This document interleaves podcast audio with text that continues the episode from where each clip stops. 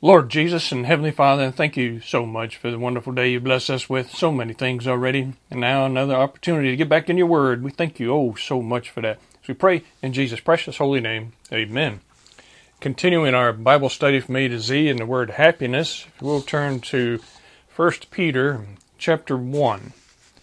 Pick it right up here.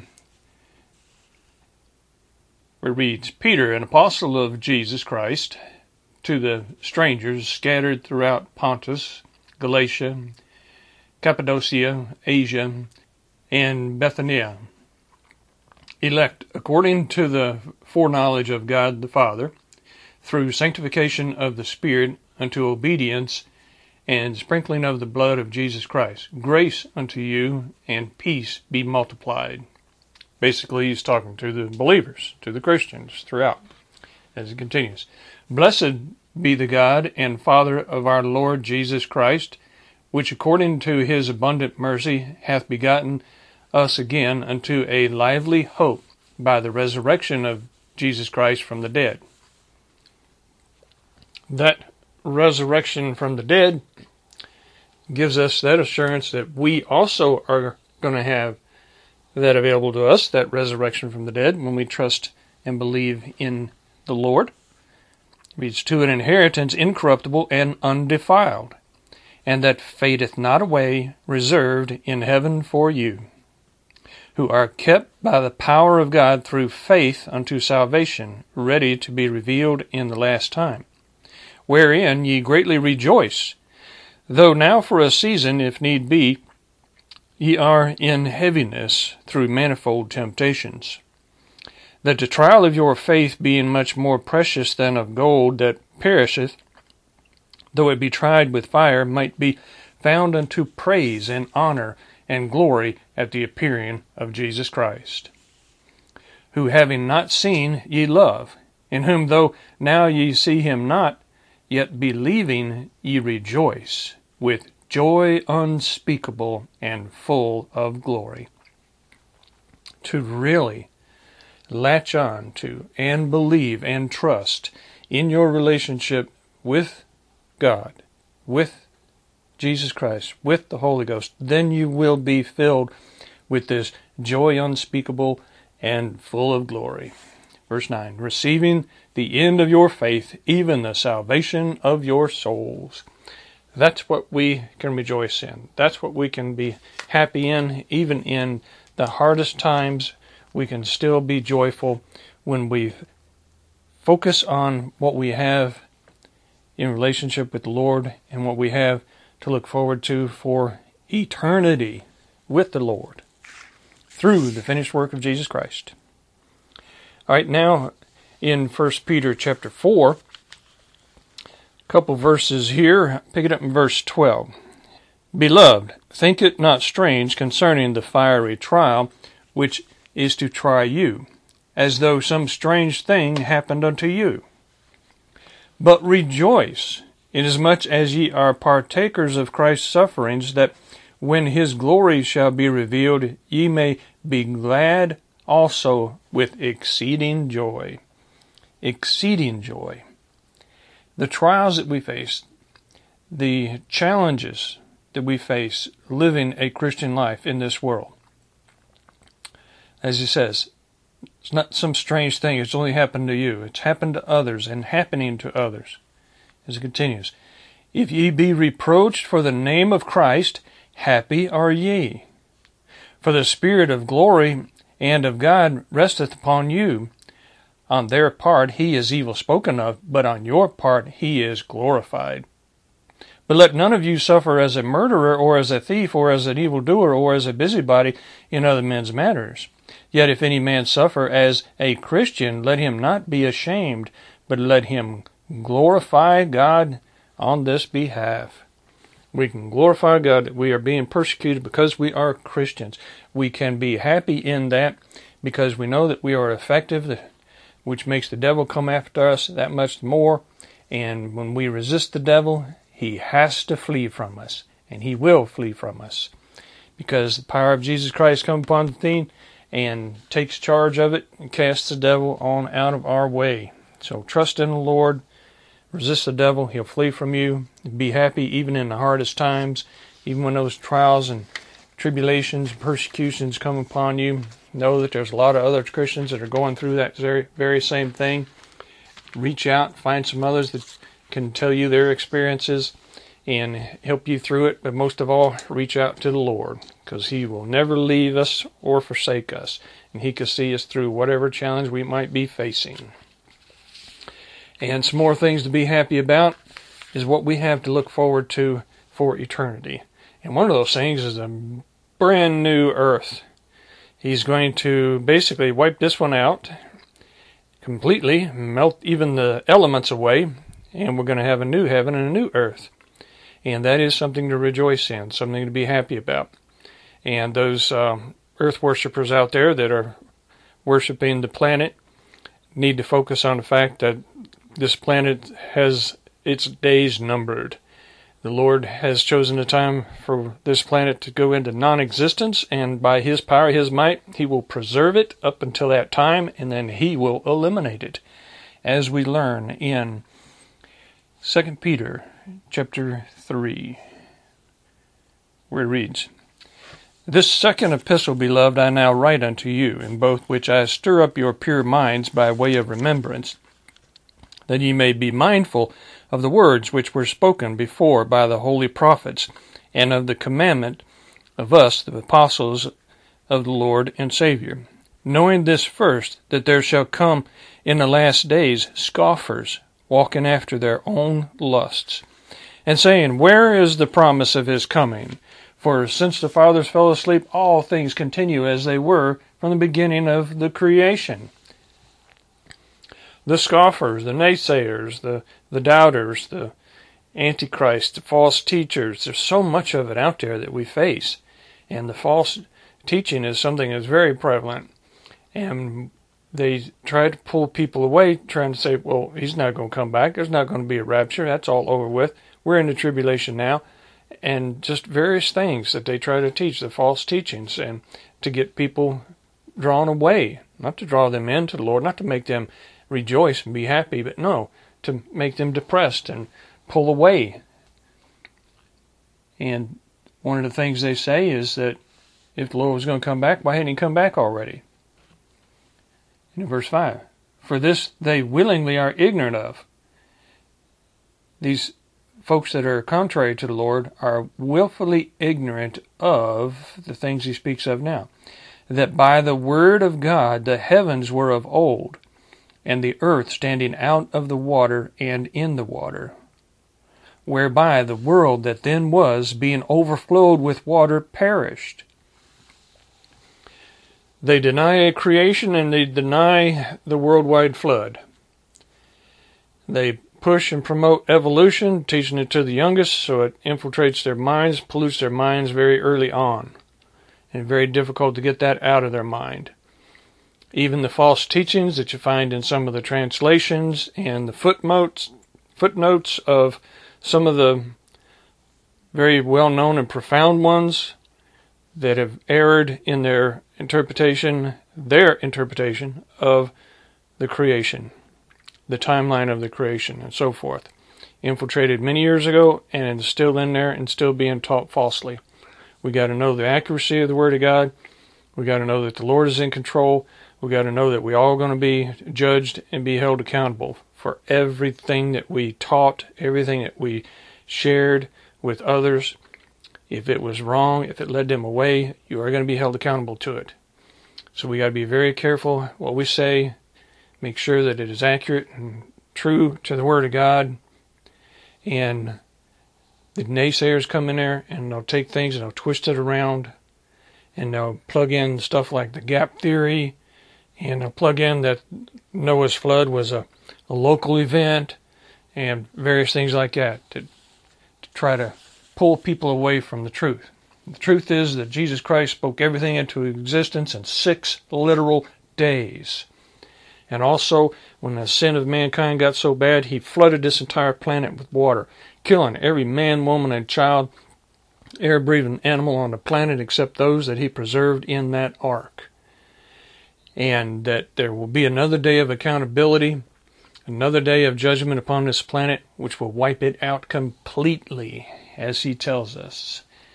Read 5 again. For this they willingly are ignorant of, that by the word of God the heavens were of old, and the earth standing out of the water and in the water, whereby the world that then was, being overflowed with water, perished. But the heavens and the earth, which are now, by the same word are kept in store, reserved unto fire against the day of judgment and perdition of ungodly men. That tells us right there, we don't have to worry about preserving the earth. Yes, we are stewards, supposed to take care of everything the Lord's blessed us with, even the environment around us. But don't think for a minute that we are in charge of how long this earth will remain. Because right here, he tells us, by the same word, what word? Word of Jesus Christ. Are kept in store, means he's preserving, keeping this planet reserved unto fire against the day of judgment and perdition of ungodly men. He's going to keep it preserved. Granted, we can make it uncomfortable for us. We can pollute things, make our lives miserable. So we shouldn't do that. But we're not going to destroy the planet like some of the wackos say. But we can make it messed up. We are stewards. We're supposed to take care of the planet. We're supposed to take care of our bodies. And know that the Lord ultimately is taking care of everything that is in existence. But beloved, be not ignorant of this one thing, that one day is with the Lord as 1,000 years, and 1,000 years as one day. Jesus Christ spoke time into existence. He is outside of time. Therefore, those naysayers that say, oh, it's been some 2,000 years since he said he was going to come back quickly. Why hasn't he come back? Well, you got to look at the interpretation or the translations and so forth of what he was talking about. In that, coming back quickly means suddenly. It'd be a surprise to everybody when he comes back. As he says there, he's outside of time. So don't let those people that try to use time as a reference to turn against the word. Verse 9, the Lord is not slack concerning his promises, some men count slackness, but is long-suffering to usward, not willing that any should perish, but that all should come to repentance. See, this is why he hadn't come back yet. He's patiently awaiting more to come in to know him before it's too late for them. Just like back over in Romans chapter 2 and verse 4, or despisest thou the riches and of his goodness and forbearance and long-suffering, not knowing that the goodness of God leadeth thee to repentance? Speaking of how he's patiently awaiting for more, even the most vile people out there, he's waiting for them to make their decision to accept or to reject the free gift of salvation. And that's why he's holding out. And come back over here to 2 Peter chapter 3 and verse 9. The Lord is not slack concerning his promise, as some men count slackness, but is long-suffering to usward, not willing that any should perish, but that all should come to repentance. But the day of the Lord will come as a thief in the night. That's that coming sudden he's speaking of, or coming quickly. In the which the heavens shall pass away with a great noise, and the elements shall melt with fervent heat. The earth also and the works that are therein shall be burned up. Seeing then that all these things shall be dissolved, what manner of persons ought ye to be in all holy conversation and godliness? So we know everything around us is all going to be dissolved away. The very elements, the particles that are made up of, that he spoke into existence from nothing, is going to take out of existence with fire. And we that are looking forward to that day, to be able to be judged, to be able to be held accountable, to receive the many, many rewards he has promised us for living a God-fearing and God-glorifying life, fall right into verse 12. Looking for and hastening unto the coming of the day of God. We're looking forward to the day that he wipes all this creation out and creates us a brand new heaven and a brand new earth. wherein the heavens being on fire shall be dissolved, and the elements shall melt with fervent heat. Nevertheless, we, who's the we here? The born-again Christians. And this is something to really be happy about right here. Nevertheless, we, according to his promise, look for new heavens and a new earth wherein dwelleth righteousness. Wherefore, beloved, seeing that ye look for such things, be diligent that ye may be found of him in peace, without spot and blameless. That peace that passeth all understanding can come upon us. That happiness, that full joy that is available to us when we tap into the supply of joy that comes from the Lord. We can rejoice even in the hardest of times. Do we? No, we don't always. Sometimes we get caught up in the mire. We get caught up in the conflicts. We get caught up in the pain and suffering of this present time and get our eyes off of the Lord. And we start sinking down, just like when Peter got out of that ship and started walking across that water and started sinking down, because he got his eyes off of the Lord and started looking around and seeing the waves and the wind and so forth, and he started to sink. But he had the sense enough to know he needed to get his eyes back on the Lord and call out to the Lord, "Lord, help me." And he did. He reached down, he got him by the hand, he pulled him right up out of that, and they went on to the ship. The Lord can pull us right out of the mire. He can pull us right out of the sadness. He can pull us right out of the misery that we can be surrounded in and bring us right up there, right beside him. And looking forward to what he has promised us. And to be found without spot and blameless means to be prayed up, as we see over in 1 John chapter 1. That which was from the beginning, which we have heard, which we have seen with our eyes, which we have looked upon, and our hands have handled of the word of life. For the life was manifested, and we have seen it, and bear witness, and show unto you that eternal life which was with the Father, and was manifested unto us. Speaking of Jesus Christ. It is that which we have seen and heard declare we unto you, that ye also may have fellowship with us, and truly our fellowship is with the Father and with his Son, Jesus Christ. Here he's spreading the gospel. Here he's evangelizing. He's calling all those to listen up. He's talking about his experience, the apostles' experience, being right there with Jesus Christ and knowing what he has available for us. Verse 4. And these things write we unto you, that your joy may be full. If you want full joyfulness, you study the Word. The more you study the Word, the more you get a closer and closer relationship with the Lord. And that will bring you the full joy that we all need. This then is the message which we have heard of him, and declare unto you, that God is light, and in him is no darkness at all. If we say that we have fellowship with him and walk in darkness, we lie and do not the truth. But if we walk in the light, as he is in the light, we have fellowship one with another. And the blood of Jesus Christ, his Son, cleanseth us from all sin. If we say that we have no sin, we deceive ourselves, and the truth is not in us. If we confess our sins, he is faithful and just to forgive us our sins and to cleanse us from all unrighteousness. And that ought to make you happy. To be able to be cleansed of all unrighteousness. Everything washed away, gone completely.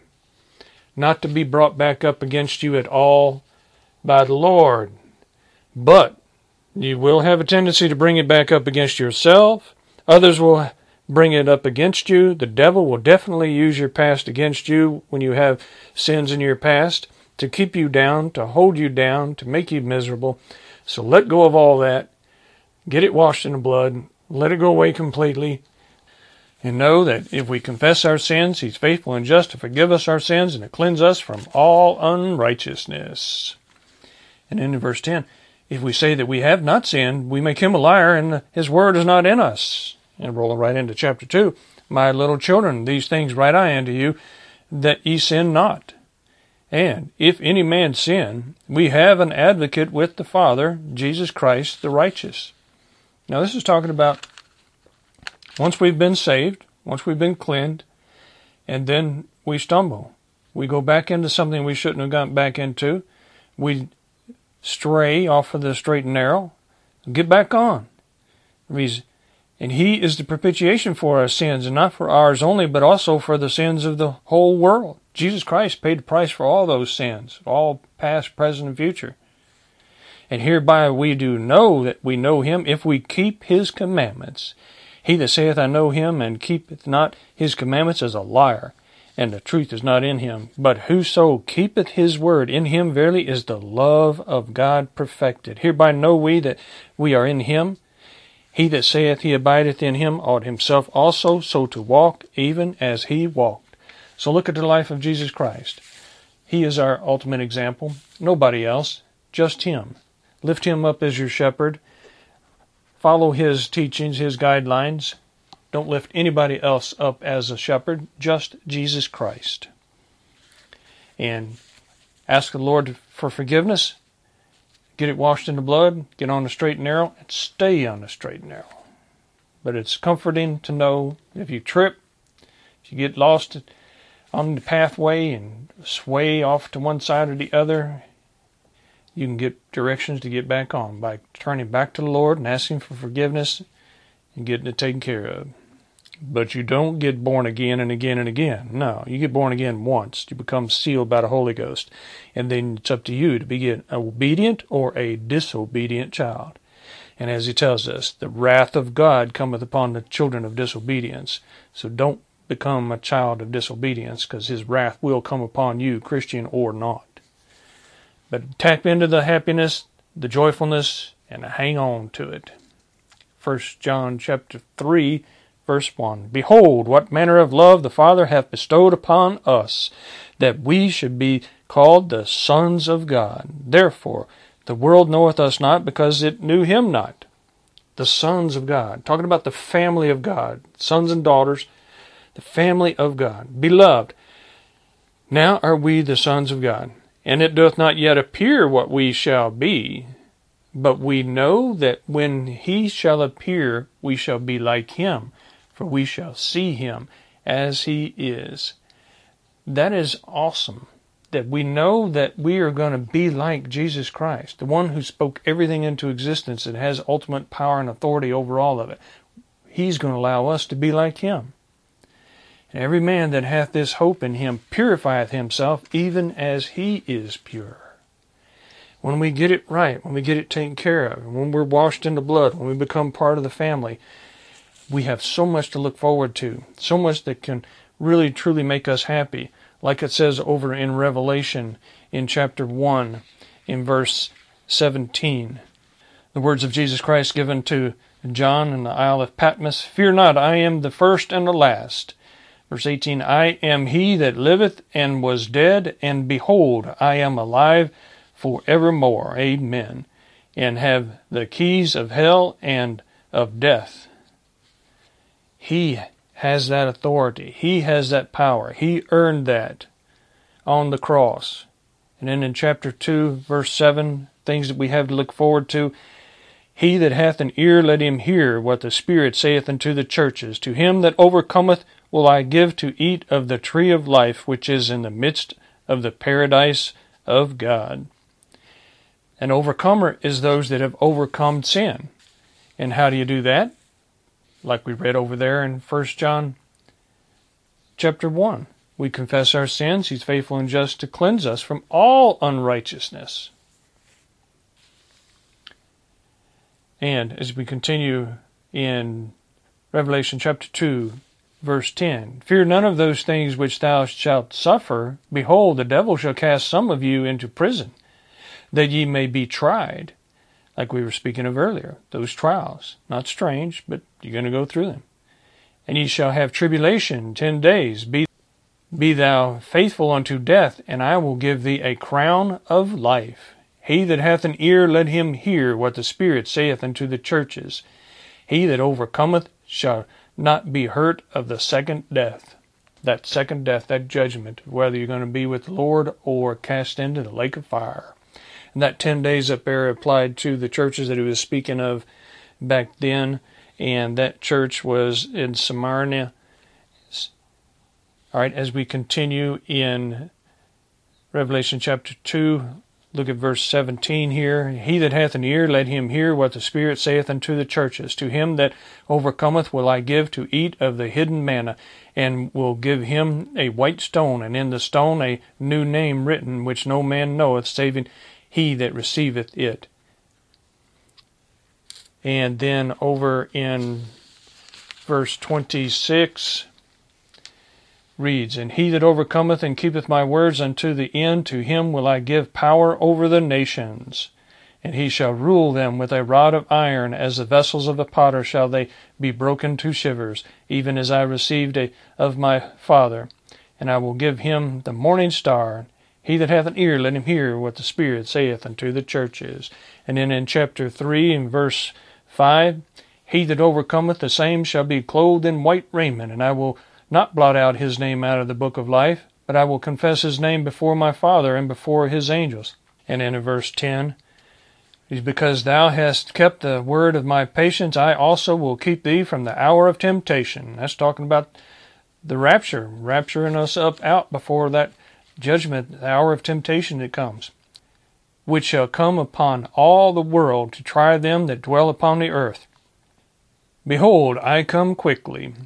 Hold that fast which thou hast, that no man take thy crown. Him that overcometh will I make a pillar in the temple of my God, and he shall go no more out, and I will write upon him the name of my God, and the name of the city of my God, which is New Jerusalem, which cometh down out of heaven from my God, and I will write upon him my new name. And in Revelation chapter 3 and verse 19, As many as I love, I rebuke and chasten. Be zealous therefore, and repent. Behold, I stand at the door and knock. If any man hear my voice and open the door, I will come to him, and will sup with him, and he with me. To him that overcometh will I grant to sit with me in my throne, even as I also overcame and am set down with my Father in his house. He that hath an ear, let him hear what the Spirit saith unto the churches. So much to look forward to. And then those wondrous words we see over in Revelation chapter 21 that really ought to bring you the ultimate happiness. Revelation chapter 21, verses 1 through 7. And I saw a new heaven and a new earth, for the first heaven and the first earth were passed away, and there was no more sea. And I, John, saw the holy city, New Jerusalem, coming down from God out of heaven, prepared as a bride, adorned for her husband. And I heard a great voice out of heaven, saying, Behold, the tabernacle of God is with men, and he will dwell with them, and they shall be his people. And God himself shall be with them, and be their God. And God shall wipe away all tears from their eyes, and there shall be no more death, neither sorrow, nor crying, neither shall there be any more pain, for the former things are passed away. And he that sat upon the throne said, Behold, I make all things new. And he said unto me, Write, for these words are true and faithful. And he said unto me, It is done. I am Alpha and Omega, the beginning and the end. I will give unto him that is athirst of the fountain of the water of life freely. He that overcometh shall inherit all things, and I will be his God, and he shall be my son. That relationship, that never-ending, wondrous relationship available to us, and being able to have that glorified body, to be like Jesus Christ for eternity. And all we need to do is 1 John chapter 1, verse 9. If we confess our sins, he is faithful and just to forgive us our sins and to cleanse us from all unrighteousness. Get it all washed away.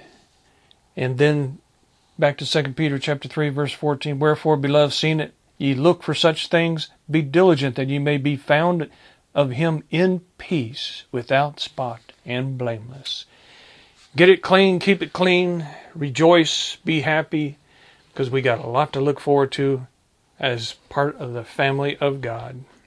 So much ahead of us. Let's pray. Lord Jesus and Heavenly Father, we thank you so much for the happiness that we can have when we truly get into your word and listen up to hear the many, many things that you tell us that can encourage us and bring that full joy into us.